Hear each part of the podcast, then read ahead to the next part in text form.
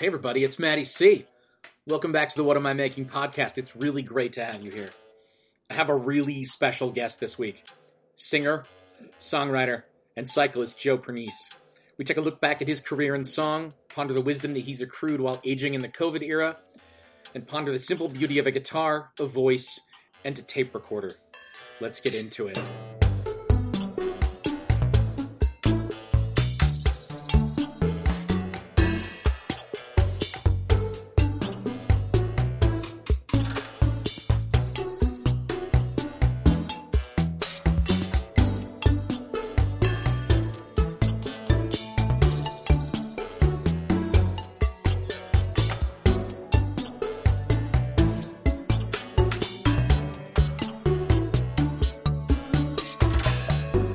Everybody, welcome back to the What Am I Making podcast. It's your host, Matty C. Thank you so much for being here. Thank you for pressing play, for downloading, for subscribing. You are subscribed, right? If you're listening to this in a pod feed, and it's great if that's the way you're listening, that's a huge help for us. If you're listening in a pod feed, if you could go in and like this podcast and then give us a rating and a review, preferably one that is positive, that would be a huge help. It does a great deal to help us find new listeners and to judge the algorithm, so to speak, because it's not just about whether or not we do good work. It's about whether or not we judge the algorithm. We have to make sure, after all, that algorithm stays judged. I still have those 4 shows to fill on the house show tour this summer. Here we go again. I'm going to keep begging. July 10 in Asheville, North Carolina. July 11 in Atlanta or Athens, GA. July 13 in Nashville or Memphis, and July 15 in, I don't know, about 6 different states across the upper Midwest that I can get from Lexington, Kentucky on the 14th, back to the great state of Michigan on the 16th. Please head on over to phono4records.com/house shows, and you can check out a full list of dates, including details on how to host a show if you're in one of those 4 places I just mentioned. It is easy. It does not necessarily cost you any money. And it's a lot of fun. My guess is that most of you who are listening right now have the necessary pieces to put this together. If you like what I do and you want to have a good time, give me a holler. Let's talk. Let me keep going. Let me move on, because I don't want it to all be, hey, do this for me and do that for me. Did you guys happen to hear the conversation I had over the weekend with my friend Bill Boyle? This came about because I had done a pod back, I think, episode 9 with my friend Kevin Richburg. And Kevin is the most well-traveled person I've ever met in my life. He's been to 122 countries. And Kevin and I had a conversation after that pod that we were going to kind of do a sort of semi-regular travel thing. And I had already had a conversation with Bill, who, if you've listened to the conversation, you know how incredibly smart and savvy and funny and what a great storyteller he is, and how much he knows about history and the context of the places that he goes. And so what was supposed to happen originally was that Bill and I were going to get together for like 20 minutes and we were going to talk about Vietnam, and that was going to be a supplement to my conversation with Kevin. And very quickly I realized that would be a stupid thing to do, because why would I hide the genius that is Bill Boyle? So I hope you got a chance to see that. If you didn't, go back. It's episode 17. Make sure you find it. Bill and I have a really interesting conversation that ostensibly was supposed to be about Vietnam and winds up taking us to McSorley's and Belfast and Paris and a whole bunch of points in between. And it's a really great talk. I hope you'll go check it out. I want to know what you want to talk about, what you want to hear about, what you are thinking about. I want you to go over to a website called speakpipe.com and go to speakpipe.com/whatamimaking, and you can call me and leave me a voicemail. You don't have to actually talk to me. We don't have to talk on the phone. I don't think anybody wants to talk on the phone. But you can leave me a voice message, and it could be a question about my music or the pod or something that I've said or written about here. It could be an idea. It could be a rant. It could be a theory. It could be a deeply held belief that's going to piss people off. It could be any number of things, but you could call and you could leave it, and then I could respond to it on the show. And if you call and leave me a voicemail at speakpipe.com/whatamimaking, you just click a little button. It's going to ask for permission to use your default microphone in your system. You record however long of a message you like. that will then get uploaded to a server and sent to me, and then I can listen to it, download it, and put it on the show. So why don't you do that? Speakpipe.com/whatamimaking. Get involved. Let me know what you think. Now, let's get on to my guest and the entire reason that you are here, which is one of the best songwriters in the history of American pop music, in my opinion, Joe Pernice. I know if he listens to this, he's going to blush, and he's probably going to go, no, that's fucking stupid. I'm going to stand by that statement. Joe Pernice can spin a melody as well as anyone in indie rock, and frankly, can turn a phrase better than anyone playing the game today. Over the course of more than 30 years in the rock and roll salt mines, Pernice has amassed an impressive catalog of songs. He's piled up mileage on the van and is in many ways still learning how to hit record. Our conversation begins with me asking him about how his recent shows in New York and Boston had gone, as he celebrated the deluxe reissue of the 1998 Pernice Brothers LP, Overcome by Happiness. The reissue was part of a passion project led by a fan at label New West Records, and eventually led to a gorgeous vinyl reissue, the first time the album had been issued on vinyl, as well as a 52-page book. Pernice was pleased, even touched, that the label had reached out and wanted his involvement, even though that involvement was in no way legally required. From there, that launched us into a conversation into the shady labor practices at Spotify and the harsh realities of the musical economy in the age of digital streaming. Still, Pernice finds much to be hopeful about, including our mutual amazement at the talent of Taylor Swift and the way that lowering the gate could allow for more amazing work in the future. In addition to music, we talk about being a dad, love for the grand old game of baseball, and how COVID helps Joe to simplify his life a little bit. Richard, Pernice's most recent album, was a solo affair that was recorded with just a nylon string guitar and his voice, with no outside assistance. The simple act of playing guitar in his basement bike shop was enough to spring an album into being. The conversation that follows feels much like it must have felt for Joe to know he was making Richard. After we set things into motion, the conversation flowed with ease. It's a breezy hour with a thoughtful soul. Joe Pernice in conversation is very much like the effortless pop gems he seems to dispense out so regularly. It was a pleasure. It was enjoyable. And it was over before I knew it. So here is my talk with the great Joe Pernice. Enjoy.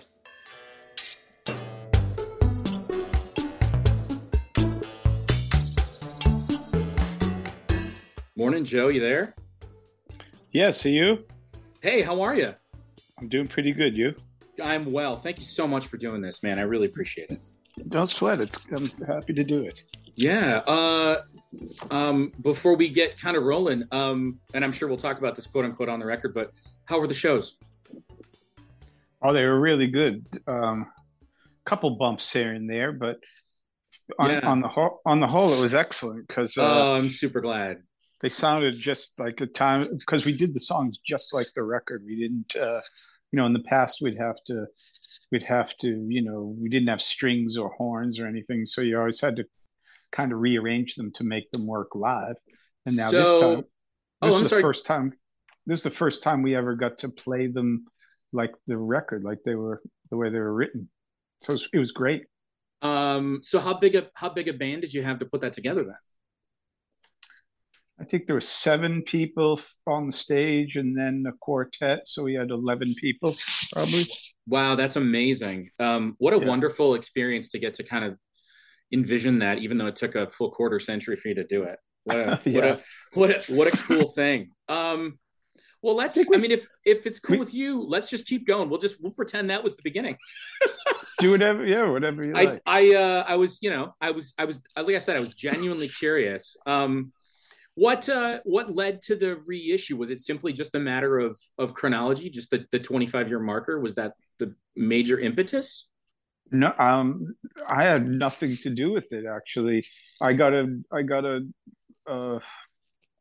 email from the guy at New West Records who said, we're interested in reissuing it and, putting it out on vinyl, because the the guy there, Brady Brock, his name is, was a big fan of that record, and he always wanted to see it on vinyl. So he got in touch with me. I don't own that record. That's a Sub Pop record. So okay. they could have made a deal without me even knowing about it, to be honest with you. But New West got in touch and they said, you know, we only want to do it. We want to do this. They gave me their idea of what they wanted to, what the packaging would be like and what the reissue would look like. And they would only do it, though, if I would be involved the whole way. So, you know, we talked for a while. What an upstanding way to go about it. I get the impression that that's not necessarily common in this industry. Well, it doesn't have to be. I don't know what exactly is common, but in the past, like, you know, I was pretty skeptical, to be honest with you, at first. It just reminded me of like when I was still on Sub Pop years ago. I know I had just I just got out of my deal with Sub Pop, and was that the deal for Scud Mountain Boys and Chappaquiddick? And the Pernice Brothers' first album, right? Okay, gotcha. But they went and licensed a collection of Scud Mountain Boys songs to some label in Spain. And the first thing I even heard about it was this, you know, little label in Spain who were fans. But they emailed me and said, hey, Joe, we licensed this record from Sub Pop. Will you do a certain amount of press for it? And I was like, what the hell is this? You know, they were just fans. I knew nothing about it. I had no say in the songs, no say in the sequencing, no say in any of it. So, I mean, I understand a fair amount about what you're talking about in terms of having no say and no ownership, but for the civilians in the audience who don't necessarily know how all of this works without bogging them down if possible, can you kind of break down how that works, how you make a record, but it's not yours? Well, it depends on the deal you make. Most traditional record deals, back when I was signing record deals, if a label gave you a certain advance, they'd give you an advance of money to record your album. They owned the recordings. They owned the master recordings, those actual recordings of the songs. So they, depending on the what do you call the deal you make, you could either do something called a licensing deal, where after so many years you get the rights to the recordings back.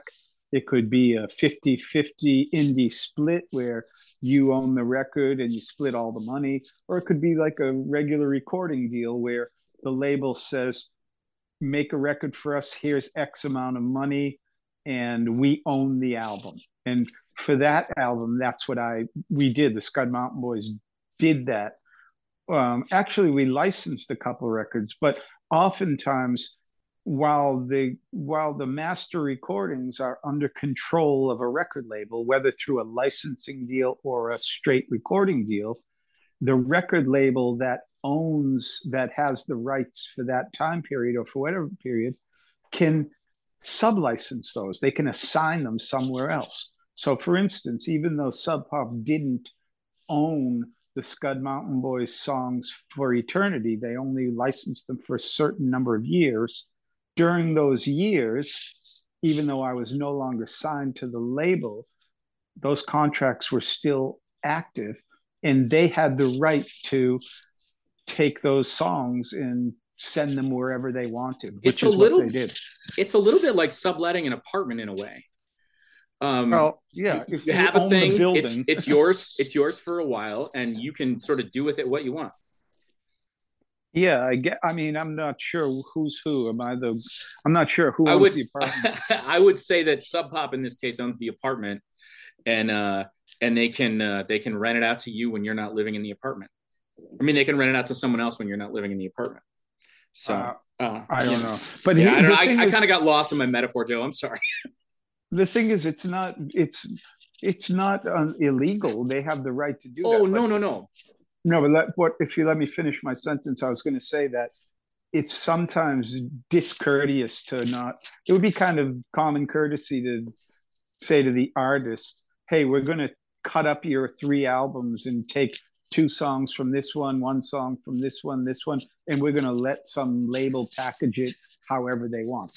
They have the legal right to do it. It's just kind of, you know, it wasn't very cool. And, you know, whatever, but it is what it is. Right. And then eventually, obviously, you get to the point where you put together your own record company and I think your own publishing company, correct? Well, I've always owned my, most people, everybody puts their own publishing company. I just published the songs. I don't own, like, I don't have a publishing company that actively like tries to acquire other publishing. I just never sold the publishing rights to my songs. So when you register your songs through like a performance art thing, like you see like BMI, ASCAP, SESAC, whatever they are, SOCAN rather, those are just ways of publishing your songs so that there's like a copyright protection on them and you get your money for performance. As far as the intellectual property of the songs, the publishing rights, I've just never sold mine. I've just always owned them. So, but I did start a record label. Yes. Yeah. And that what was the first record that you put out on that label, Joe? Where did that start? Which one of mine? The first record my partner Joyce and I owned was a record of mine called Big Tobacco. But that was the first record we made for the label, but we didn't release it in America first. That record we licensed to a German label called Glitterhouse. So that was actually our first activity as a record label, was licensing the rights to Big Tobacco to a German label. The first record we actually released, I think, was The World Won't End. I think that Pernice Brothers, The World Won't End, was our first release.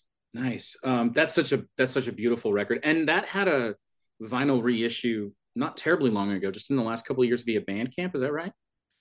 We did. It actually got a very small vinyl run a few years back from a label called American Dust, where I think they might have made 300. They were really short runs. I actually got my hands on one of those, Joe, right when it came out. I was very fortunate. Cool. Yeah. So that it came out there, but that was a super short run. And then we my label through Bandcamp started reissuing some of the records on vinyl. And I don't remember where in the sequence that was. That might've been the first one we did. I just don't remember as a reissue. Sure. I mean, obviously, there's been such a massive amount of change in the time that you've been doing this, but just in the time that you've had, in the 20 years or so that you've had ASHMA, this has to have just changed just immensely. What has some of that transformation been like, and what is different, and what has stayed the same in that time frame for you? Oh, that's sorry. Excuse me, my allergies are killing me. Well. When we started making the record, when we started the record label, you could still sell physical product. CDs were still selling, right? Stuff was, I think like Napster was the threat, but it wasn't, you know, the handwriting was on the wall. It hadn't really, streaming had yet to really sap the royalties from artists the way they do now. But so that was different. You could still sell records. Like we'd still sell tens of thousands of, you know, not us. I mean, one could still sell, you know, records, right? Yeah. And so that was different. It was still equipment to make records. I've always, since I left Sub Pop, I've been acquiring gear to kind of keep the cost of making records down, because rather than spend $1,000 a day or $500 or $1,500, whatever it was, to make a record, with some know-how and some gear, you could keep making records for small investments. So way back then, it still was pretty costly to buy equipment to make records that sounded the way I wanted them to sound. Nowadays, for, you know, it's not nothing, but for $10,000 you can make, you know, as good a record as I've ever made and still own all the equipment. Yeah, right? It's really, so nowadays it's easy to do, and you know, you can still nowadays you can, anyone can release a record in a day. You could say, if you had this, the savvy, you could sit down, record 6 songs, make an EP, have it online for sale by tonight. Yeah, I mean, and that's amazing. It's really lowered the bar of entry. At the same time, it's kind of muddied the waters a bit, right? Maybe, I don't. I mean, I guess if it depends. I mean, yeah. If since there's more of it, I bet you some stuff is going to be of a different quality than others. But that really is all subjective. So, of course, it's not, I mean, but also what is different now with the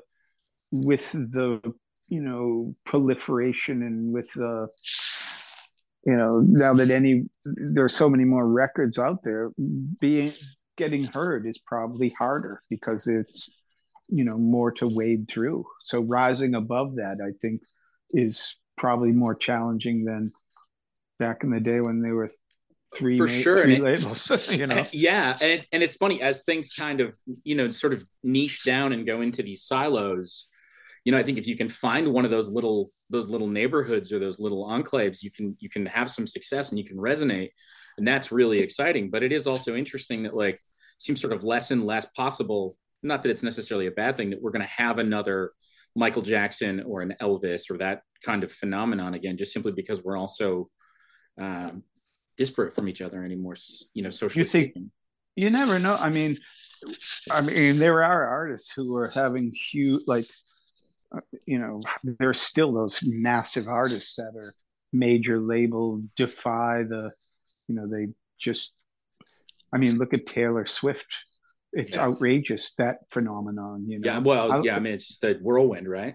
It's like way bigger than music. It's more, you know, but it's huge. So there's still that world. But to me, that, you know, that music world to me has never been anything I could even, it just seems like a whole different industry. It might as well be like, it's outer space, an energy company or something. Yeah. They might as well be Halliburton or whatever. But I don't even think, you know, I don't always, I'm not just trying to be nice here, but if people like that, then good for them. I don't have a problem with that. I just do my thing. Like I just don't, and I'm not saying you're doing this. I'm just saying I don't really subscribe to like dissing something I'm not into, and, you know, just because I'm not into it, and or because I might have an idea of what I think is a certain quality of stuff. Like, if, you know, people like it, God bless them. I mean it. And it's, I mean, even, you know, even as somebody who is not necessarily, you know, personally drawn to it, it is undeniable to me, the talent that Taylor Swift, for example, has. I mean, it's just an immense gift. Whether or not she uses that in the way that you or I appreciate it doesn't matter. She's a force of talent and a force of nature. And it's really remarkable to watch. And it's, regardless of whether or not she works in the art form that I want, it's exciting to watch somebody who's that good at what they do. Oh, I like her, actually. I listen to some songs. I'm like, damn, that's catchy as hell. I wish I wrote that. I'm not kidding. I have absolutely no problem with her. I don't understand. I mean, oh no, I don't get why. I mean, I can see why. I guess I can see why people get freaked out when a human being, just a person, right, is kind of catapulted into the stratosphere. It's like godly almost, or I guess and I can see how people are wigged out by that, but I don't know. It is, I don't have the answers anyway. No, it's I do think it's, I do think that's an interesting point about sort of like the power of, you know, celebrity or this sort of massive phenomenon of someone like her, or a Beyonce is another person who kind of, you know, sort of goes beyond just simply the music that they create, and they sort of create this universe. What do you, I noticed that I think the last thing that you've got on Spotify is Goodbye Killer. Clearly that was a conscious choice to just stop putting new things up on streamers, and you're not going to unring that bell, so to speak, but you can not play the game. Was that the idea behind that? Yeah, Spotify is a great if you know, unless you're a vinyl person, and then that's a whole different ballgame. But if you just like to listen to music and you're not caught up, or you don't care about them, whether the sample rate or whether it's analog recording or not, if you're just a listener of music, Spotify is a fantastic delivery system of music. It's unbelievable. Like, it's from you can listen to anything just about any time, and it's amazing. The fact that it is such a shitty deal for artists, and they are so, you know, it's such a wasteland for artists, way worse than being on a record label, the record deals of yesterday, when you hear about, oh, you know, how awful record labels treat the artists. Spotify is just awful as far as being equitable, and it doesn't have to be that way. It could be fair, but it's unfair, and they know it, and they don't care. And well, they have no impetus to change because no one's holding their feet to the fire. Yeah, why would they? I mean, why would they? Record labels have made deals with them to make all their music available. And why would they stop? And right. I understand why record labels love it. If you think about, like, you know, if you're a record label and you have 500 titles, 1,000 titles in your catalog, well, if you want them, the way things were before, if you wanted all of those titles to be earning money for you, you had to press them, you had to distribute them, you have to, you know, stock them, warehouse them somewhere. Like, the amount of work involved in keeping a catalog in print and earning you money, because as a business, that's how you make money. You sell records. Well, you know, now you don't have to think about that. Now all 1,000 titles in your 5,000 titles in your catalog are now, with a flick of a switch, to oversimplify it, available and potentially, you know, potential moneymakers. Let's say you liked, back in the day, you liked some artist, like, I don't know, just pick anybody, pick somebody like Billy Joel, for instance, right? Well, you know, someone even a little more obscure, like, say you liked, I don't know. How about we do the old Jeff Lynne band, The Idle Race? I don't know why that popped into my head. Well, okay, so. Or you like Jeff Lynne, right? That's a good example. So you like Jeff Lynne. What would you be able to find in the stores, in a regular store? The ELO stuff, maybe a best of, Traveling Wilburys, that stuff, right? Yep. And those were conscious decisions by a label. Like, these are what will make us the most money, so we'll press and distribute these, blah, blah, blah. And there you go. Now, my hunch is that if you wanted to go and dig up every side project Jeff Lynne did, demos Jeff Lynne did, maybe stuff he collaborated with other people, my hunch is you could find a ton of that online, and all of that is now an earner for the label, whereas before, you as the listener might not be able to find those records, or you'd have to go looking for used, or you'd have to get a bootleg or something like that. So, because the labels had to choose, you know, well, we're not going to put this obscure demo of, you know, the Wilburys' third lot, you know what I mean? Now every eclectic, every it's all earning for them. It's a great delivery system. And why wouldn't the labels want to make a deal with Spotify? And it's sorry, Joe, I didn't mean to cut you off. But it's almost an even better deal for the end user. I mean, you can get, it's a great deal. Yeah. I mean, you can get essentially, you know, 90% of Western recorded music for $10 a month on your phone. You can take it anywhere. Like, it's a great deal. You know what? And if that $10 a month, if the artist got even a laughable share, it would be fantastic for everybody. That's what I mean. It's a fantastic medium that stuff's available. Like, you know what I mean? Absolutely. I mean, the analogy I use with friends when trying to explain this from the perspective of a musician is that it's a little bit like, okay, pick a new movie. Now see how many different streaming sites it's on. And there's a pretty good chance if it came out in the last year, you still have to rent it. But you might have 7 or 8 streaming sites that you're paying $10 or $15 a month for. Now, all of a sudden, you're spending $150 a month. You still can't get access to everything. But for $10 a month, I can get all of recorded music. That seems like a weird, that seems like a weird dichotomy to me. Like, that's a pretty big shift. And check this out. And check in.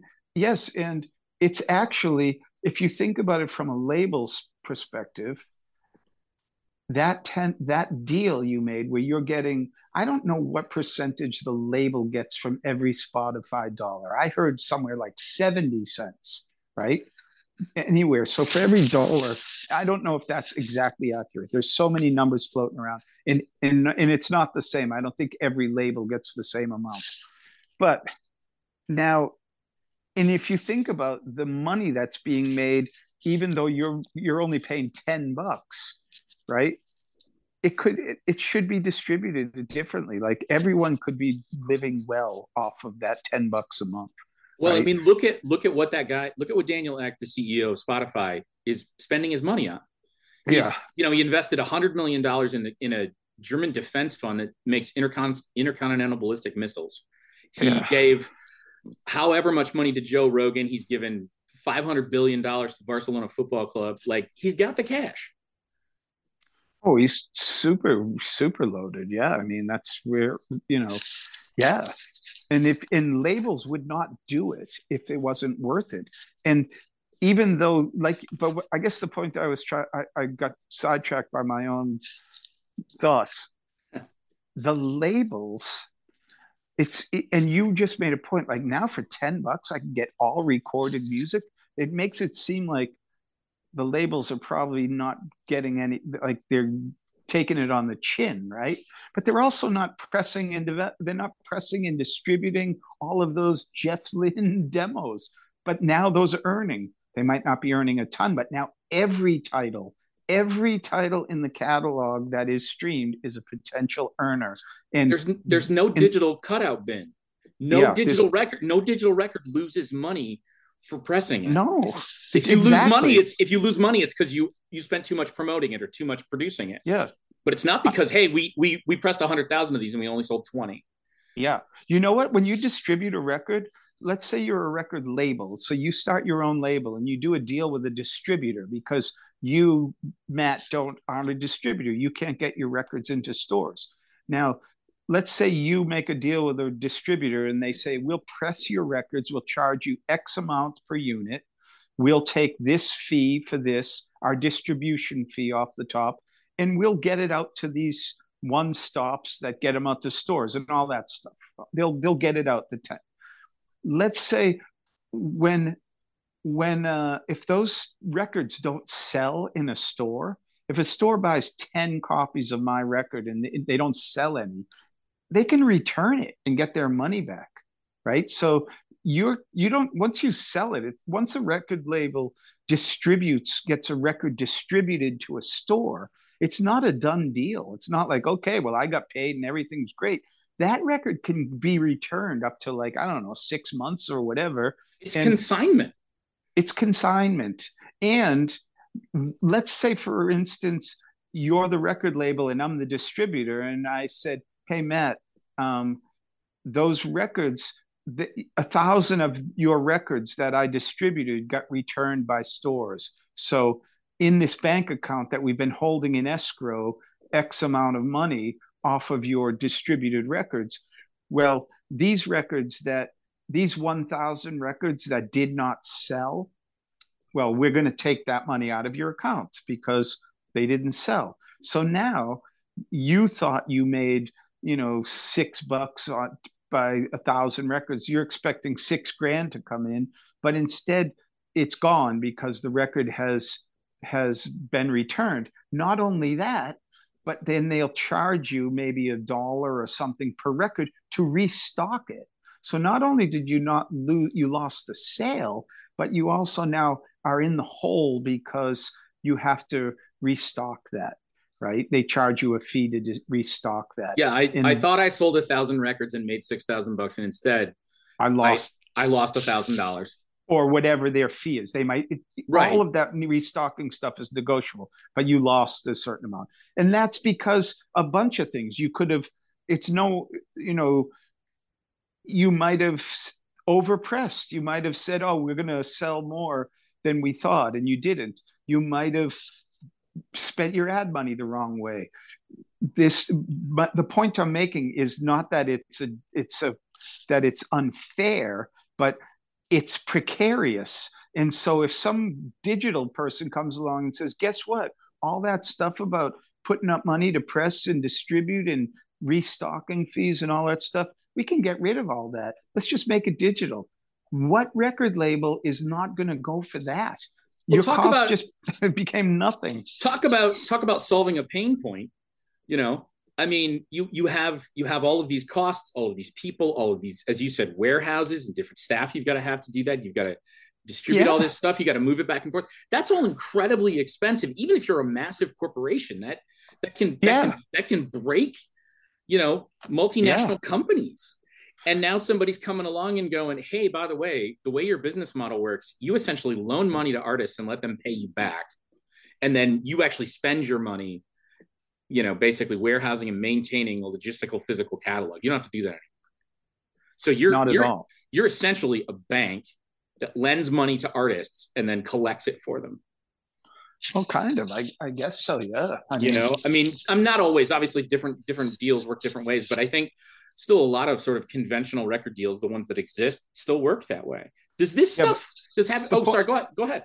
The point of all this I'm trying to say is that unless you're a real audiophile, or you enjoy the artifact of holding a record in your hand or vinyl, those are types of listeners. And I'm all for all of those people. But unless you're one of those, the digital world of music makes a ton of sense for everybody, except it's so inequitable to the people who are making the music. It's really, I'm not just whining. I'm just, because I've stayed out of it. I had my own thing.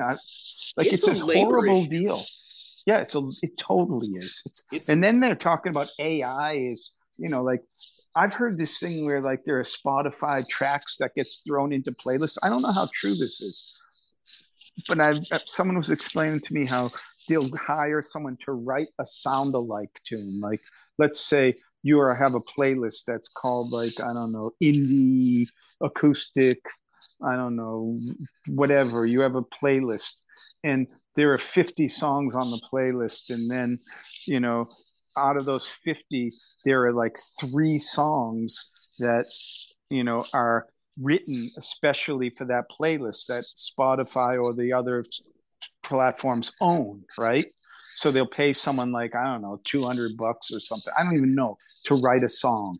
And then they own it, and that gets thrown into the playlist. Well, those are essentially royalty-free plays. They're paying no one royalty to use those, but the user is still paying money to hear that song.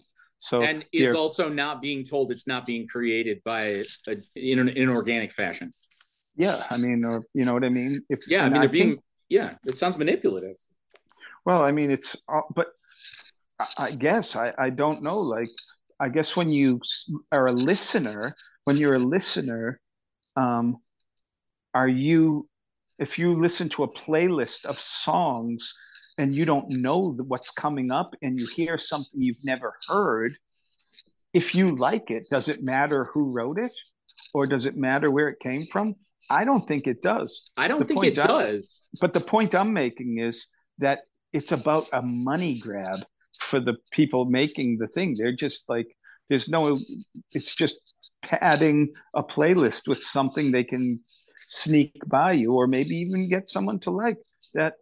They just can, it's to make more money. That's the sole reason. It's not to entertain your people. It's to to make more money. So what have you seen in the way of sort of actionable ideas that can be implemented or could at least be fought for? That can help change. Okay. Only because I'm not that. It sounds like I know what I'm talking about, but the whole thing is off-putting. I only go so far into it, and I just am like, well, that's not my business. And I mean, it sounds to me like you sort of have to know what you know, just simply because it's been such a big effect on your business.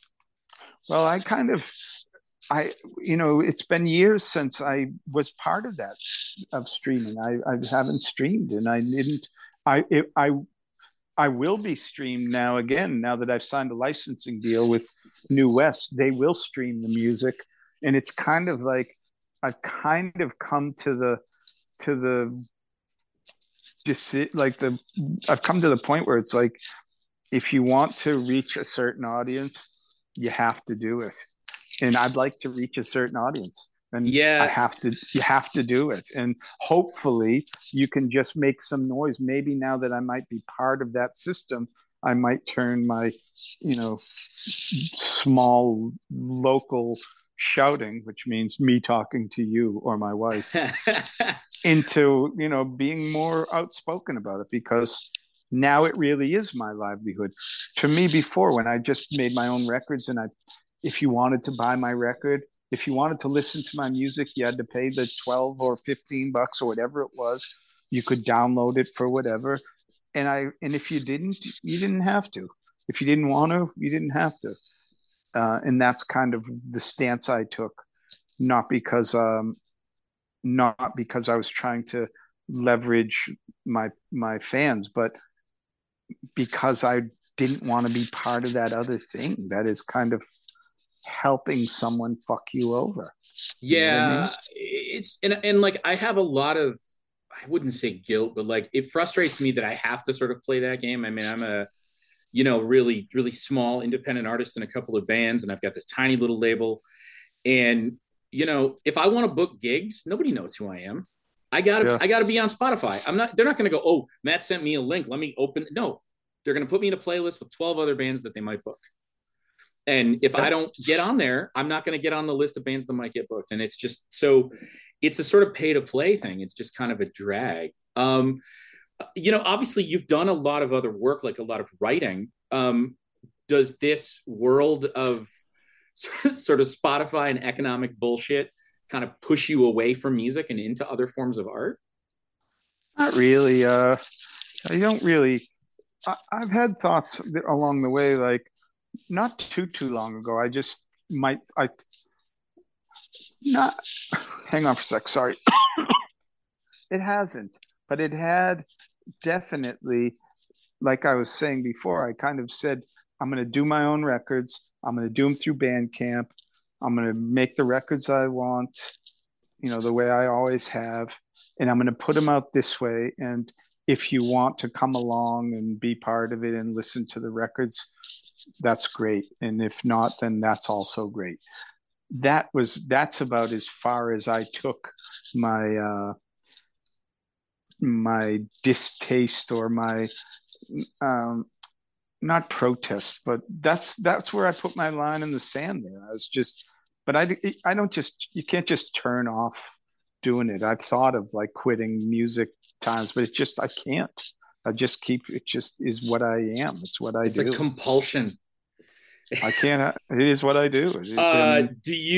I assume you're still writing. I mean, are you writing anything active and working on any particular projects with, like, I know you did some TV in Canada, you've done a novel, you've done the Meat is Murder book, which I read and loved. Do you have other stuff like that in the works? Is that stuff that you're kind of slowly working on? I'm always thinking about it. Like I definitely have a book that is brewed up in my mind. Like if I wanted to sit down and do it, I have the idea. Like a novel? But I just don't want to. I'm enjoying writing music more than ever before. Like I'm sure a book will nag its way to the top of my list soon. I mean, not soon. I can't say when. But my hunch is one it'll surface to the top of the list. But I'm just... mostly I'm a musician and I'm a songwriter, and that's what I'd rather be doing than anything. So I'm not going to take my focus away from that just yet. Writing a book is lonely. Writing a book is it's fun, but it's a drag. I mean, for me at least, like it's a full-time it seems like so many different pieces to keep track of, and like I don't know about that. Oh yeah, it's a lot of work. It's a ton of work. Yeah. And it's I don't know if I love it enough to do all that work. But if it calls to me, if I get the nagging urge to do it like I did for the other two books, then I'll do it. But I don't know. The older I get, I just feel like I'm going to listen to. I'm a musician, you know. I think the thing that I've always the thing that I've always admired most about your work is your songwriting. There's so much great stuff there. There's wonderful arrangements and the harmonies are great, but whatever band it is, the songs are just amazing. Thanks.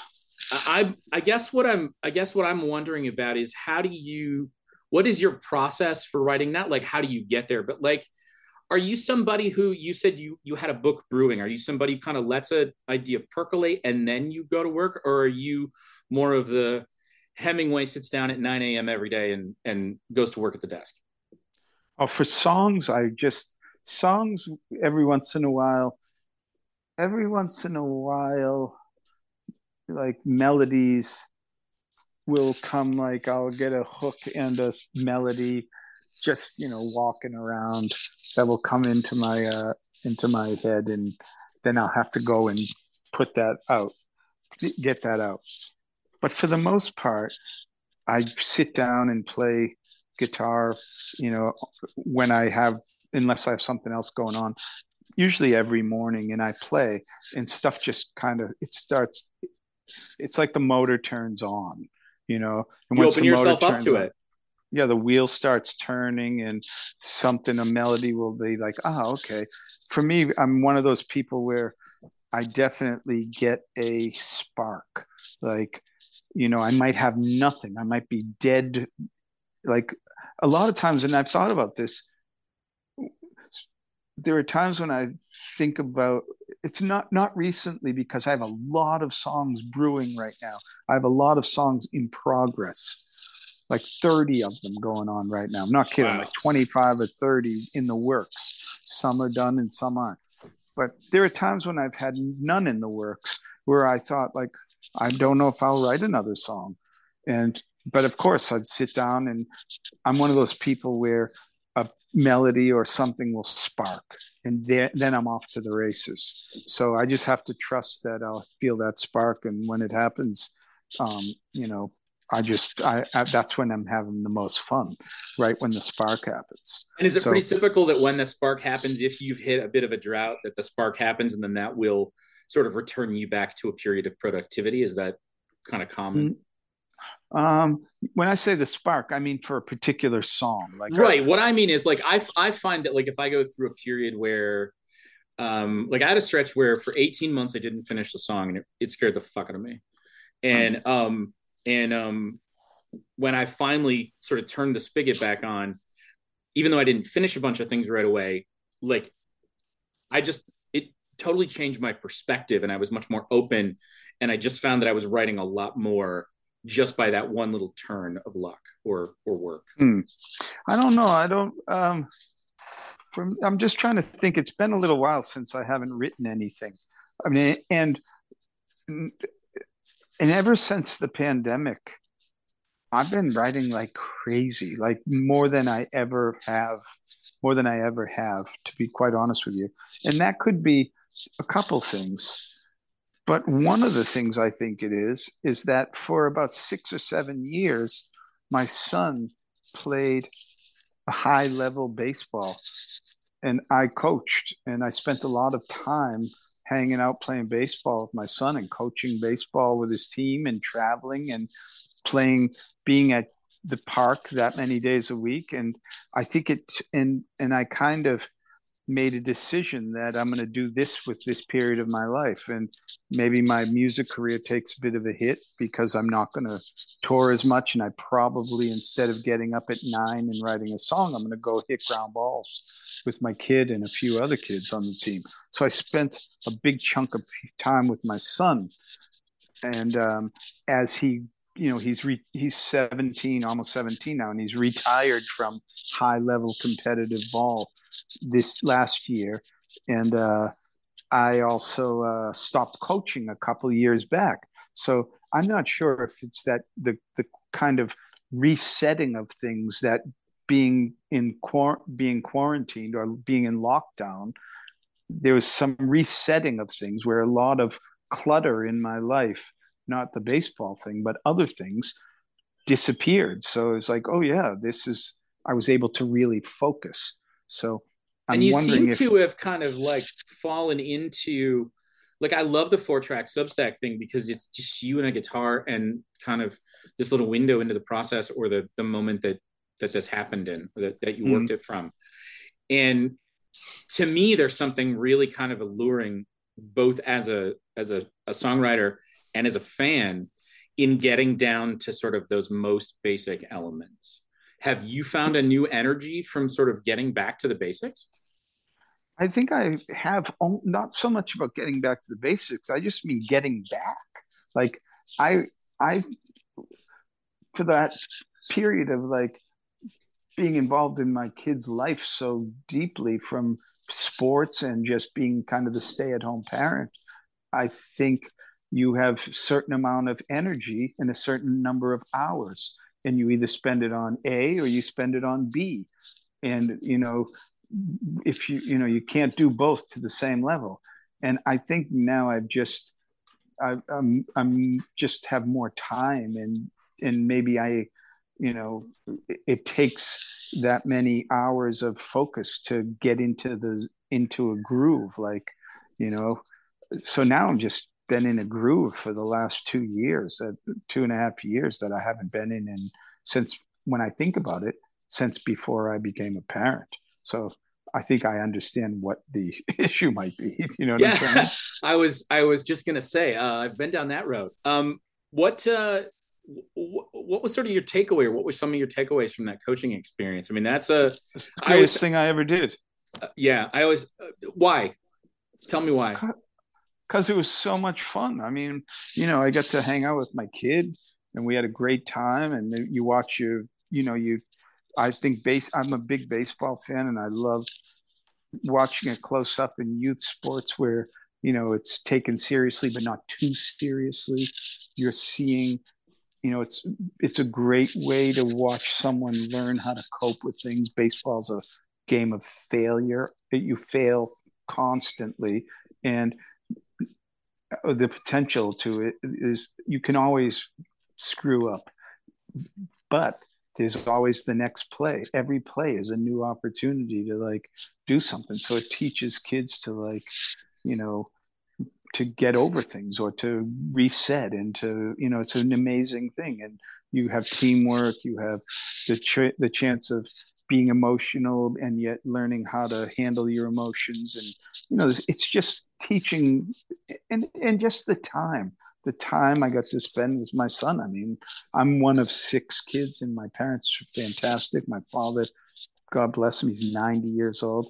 Wow. He worked. So, you know, my parents worked like crazy to raise us, and there were 6 kids. So, and even though we had a great upbringing and everything, really close, my father's time was split among 6 kids. Yeah. And, you know, I loved the time we got to hang out. And for me, you know, do that with my son.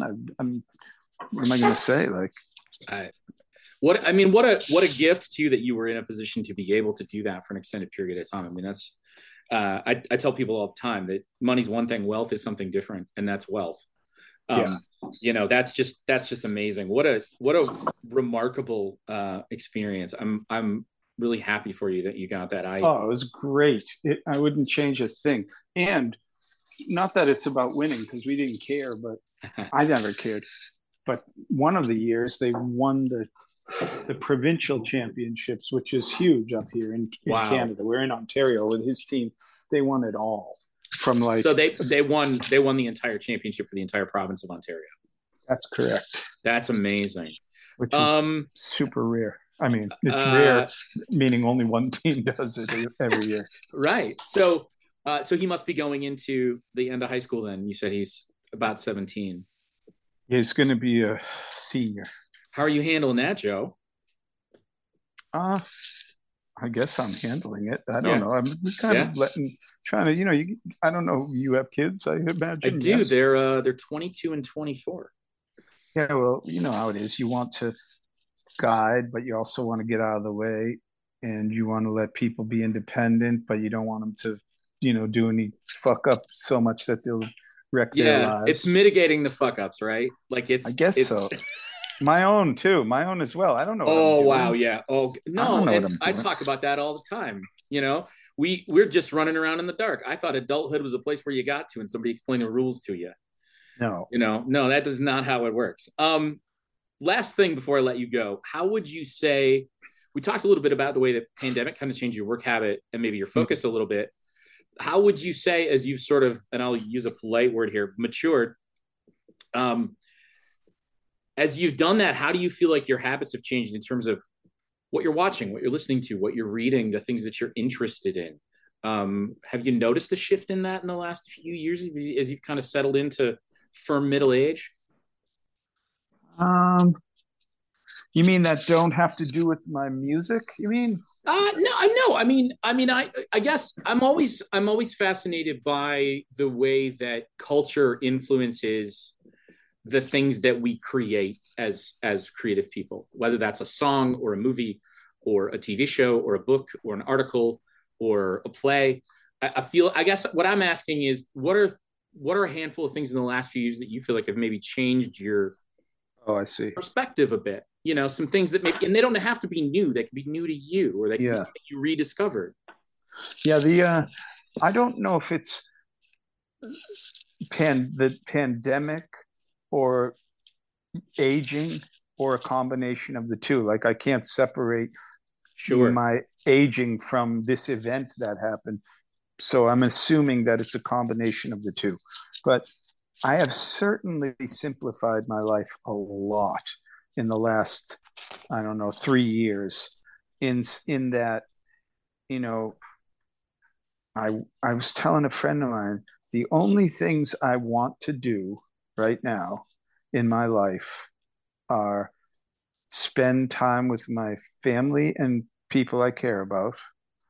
I want to play music and I want to ride bicycles because I'm a bicycle freak. I'm always been into bicycles, but I've been a collector for years. I don't want to collect bikes anymore. I just want to be on a bicycle, spend time with people I care about, and make music. Those are the only three things that I want to do.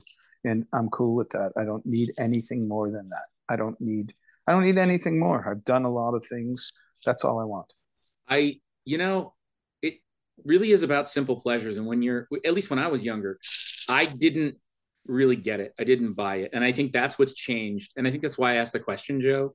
And I think it is a little bit of a combination of sort of a softening due to age and then what we've been through in the last 3 years. And so it happened fast. Sorry to cut you off, but no, you're fine. I do notice though that it happened immediately. Like when all of a sudden we were locked down, and up in Toronto we were locked down more than you guys. Like it happened a few times up here. We had a few lockdowns where it was like, oh my God, another 4 months, another 6 months, another whatever. Like it was a lot, and so. That softening you say, or the simplification, though it might have been coiling up to that point, it seemed to happen overnight for me. You know, like I made a record. I remember I made this record called Richard, which most people haven't heard because I only pressed it. It wasn't streaming, but it'll stream whenever. New West will put it out. We'll reissue it.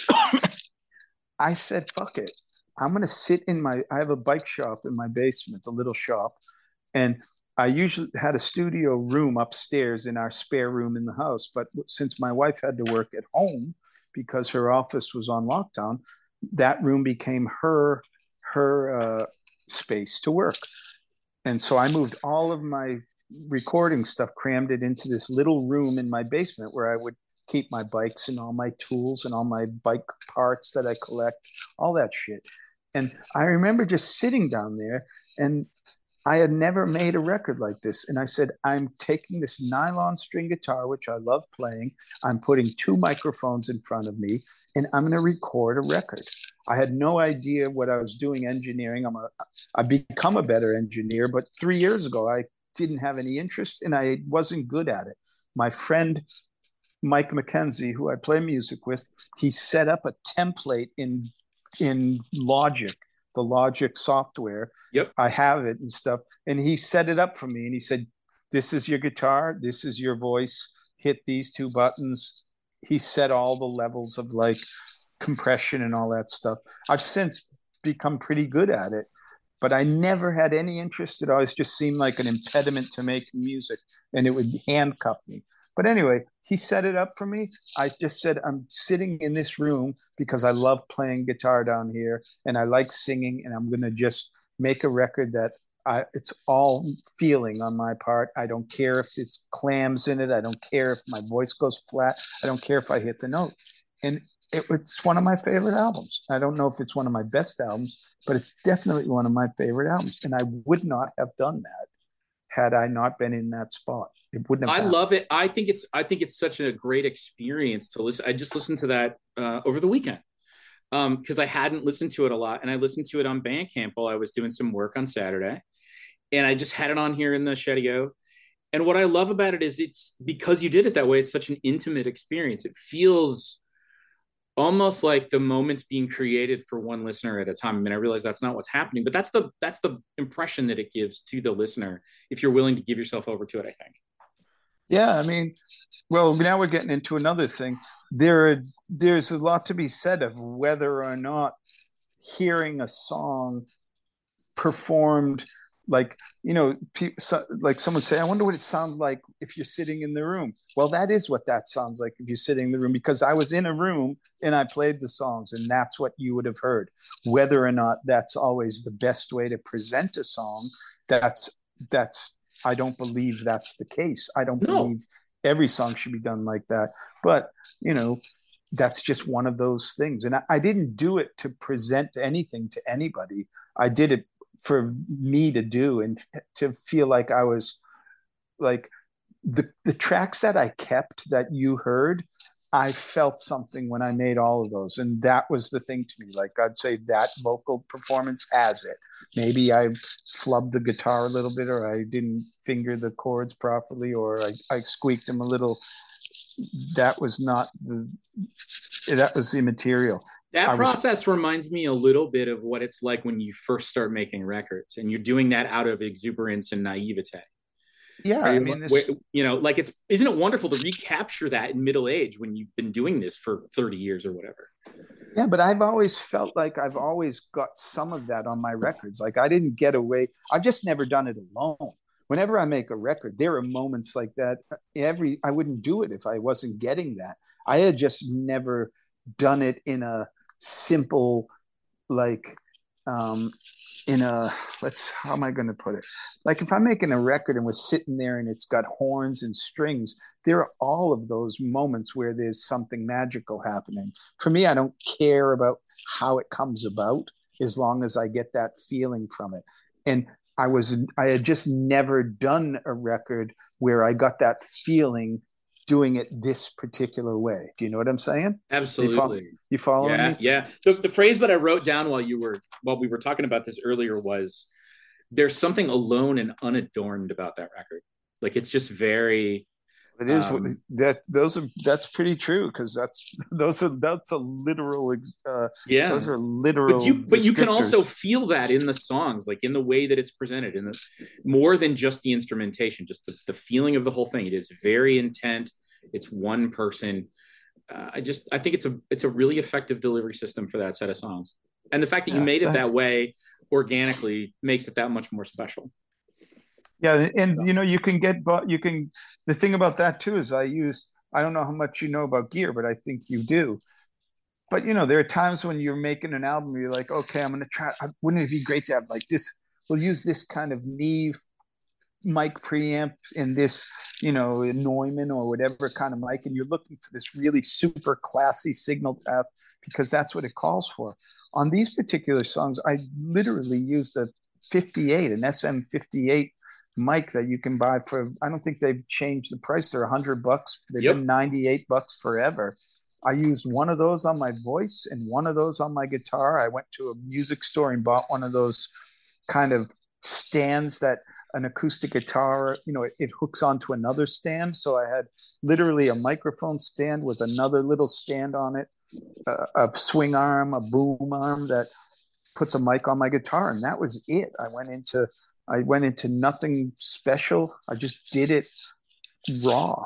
And I was just trying to get that, the vibe, get the feeling of it. So it was great to, you know, it was crude and it was easy. I think easy is good sometimes. I think it's great to be able to sit down and create immediately as opposed to going, I tend to not, to use a baseball term, trust my stuff. I often want to put more spit and polish on than maybe is necessary because I don't have the confidence I should. I learned a great term from my buddy Norman Blake from Teenage Fan Club when we recorded together. What's that? He said underdub instead of overdub. That is fabulous. I am writing that. That Norman is a guy that is on my interview wish list pretty high. I think immensely highly of that band, and I, not to keep blowing smoke up your skirt, my friend, but that new Mendicants record is really something. I love that. Oh, record. Thanks. Yeah, that was really fun. That's fun. Both Mike and Norman, very talented guys, great guys to play with. Yeah. But yeah, that was, I always think of that band, that Norman thing. He goes, yeah, that's underdub. Where you lay all the shit on something, then you just listen and just start peeling off anything that is not necessary. It's fun to record 25 guitars on a song. It's fun to fill every inch of the audio spectrum with stuff. It's a fucking blast. But at the end of the day, you have to, you know, shift gears and say, what am I trying to get across? And is this doing it?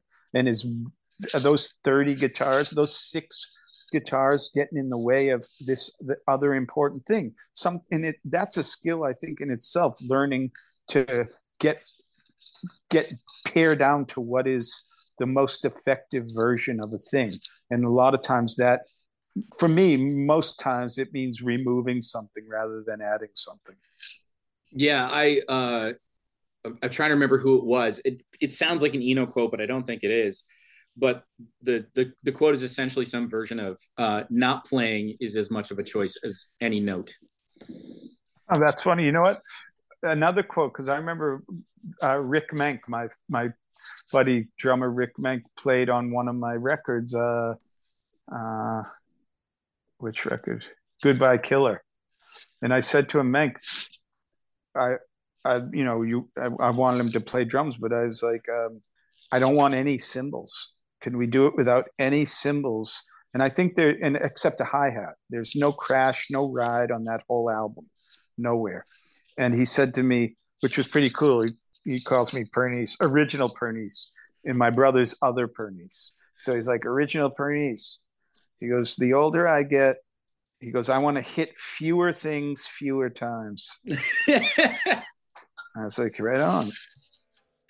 What a great way. Let's leave it there with the wisdom and the majesty that is Rick Menck of the Velvet Crush. Sounds good to me. Joe, I appreciate this so much. Thank you so much for your time. I can't wait to see what's next, my friend. Cool, man. Well, you know how to reach me, so drop me a line. We'll stay in touch. All right, man. I can't thank you enough. I'll see you soon. Thanks a lot. Take care. Bye-bye. Bye.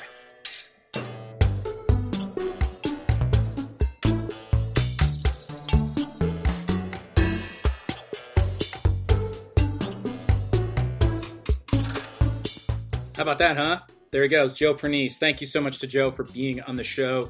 Thank you to you for being here today. Thank you for playing this episode. Thank you for downloading.